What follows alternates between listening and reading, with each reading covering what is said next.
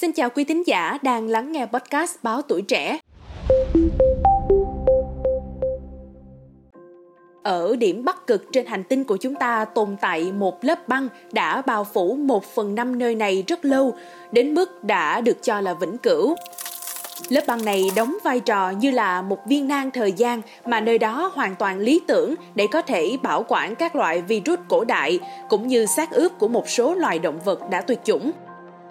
Được biết rằng trong những năm trở lại đây thì các nhà khoa học đã bắt đầu khai quật và nghiên cứu lớp băng này.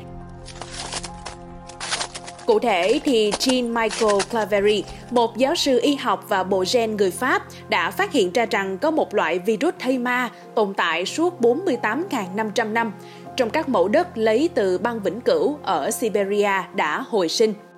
Năm 2003, lần đầu tiên giáo sư Claverie đã phát hiện ra một loại virus cụ thể. Ngay sau đó, ông đã dành nhiều thời gian nghiên cứu loại virus. Đến 11 năm sau là năm 2014 thì ông đã tìm được cách hồi sinh một loại virus mà ông và nhóm của mình đã phân lập được từ lớp băng vĩnh cửu. Sau 30.000 năm nằm trong băng giá thì loại virus này đã được các nhà nghiên cứu đưa vào các tế bào nuôi cấy. Để đảm bảo an toàn thì nhóm đã quyết định chọn đối tượng nghiên cứu không phải động vật hay con người mà chính là một loại virus amip đơn bào. Ông đã lập lại kỳ tích vào năm 2015, đó là phân lập một loại virus khác cũng nhắm mục tiêu là amip. Trong nghiên cứu mới nhất được công bố trên tạp chí Virus, thì nhóm nghiên cứu đã phân lập được một số chủng virus cổ đại. Chúng được lấy từ nhiều mẫu băng vĩnh cửu trên khắp Siberia – được biết rằng các virus cổ đại này có thể lây nhiễm vào từng tế bào amip nuôi cấy. Những chủng mới nhất đó có thể nói rằng chúng đại diện cho năm họ virus mới bên cạnh hai họ mà ông Blaveri đã hồi sinh thành công trước đó. Các họ virus này được gọi là virus thay ma vì chúng đã có niên đại từ 27.000 năm đến 48.500 năm. Các mẫu virus trẻ nhất khoảng 27.000 năm tuổi đã được tìm thấy trong dạ dày và bộ lông của một con voi ma mút lông cừu.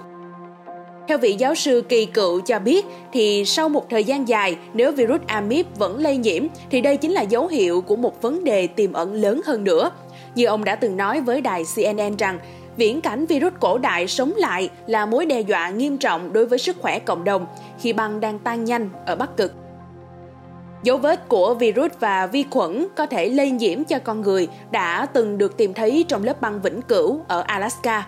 Năm 1997, một mẫu phổi từ cơ thể một phụ nữ đã được khai quật trên bán đảo Seward của Alaska, mà ở đó có chứa vật liệu gen của chủng cúm đã gây ra đại dịch năm 1918.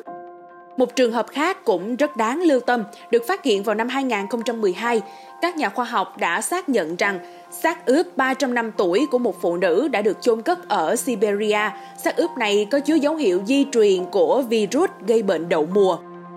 Ngoài ra thì một đợt bùng phát bệnh than ở Siberia đã từng ảnh hưởng đến hàng chục người và hơn 2.000 con tuần lộc từ tháng 7 đến tháng 8 năm 2016, được cho là cũng có liên quan mật thiết đến sự tan băng sâu hơn của lớp băng vĩnh cửu trong mùa hè đặc biệt nóng năm đó.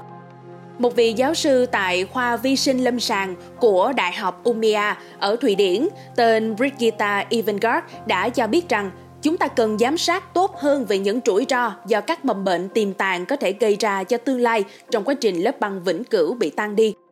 Về mặt khác thì thật ra không phải tất cả các loại virus đều là mầm nguy hiểm có thể gây bệnh.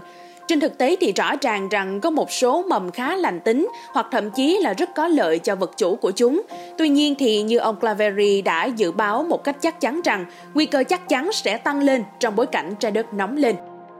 Mong là những thông tin trên đây đã mang đến cho quý tín giả những kiến thức bổ ích về tình hình băng tan, cũng như những dự báo cần thiết về các loại vi khuẩn có nguy cơ hồi sinh trong những năm gần đây. Xin cảm ơn quý thính giả đã lắng nghe show podcast ngày hôm nay. Đừng quên theo dõi để tiếp tục đồng hành cùng podcast Báo Tuổi Trẻ trong những tập phát sóng lần sau. Xin chào tạm biệt và hẹn gặp lại.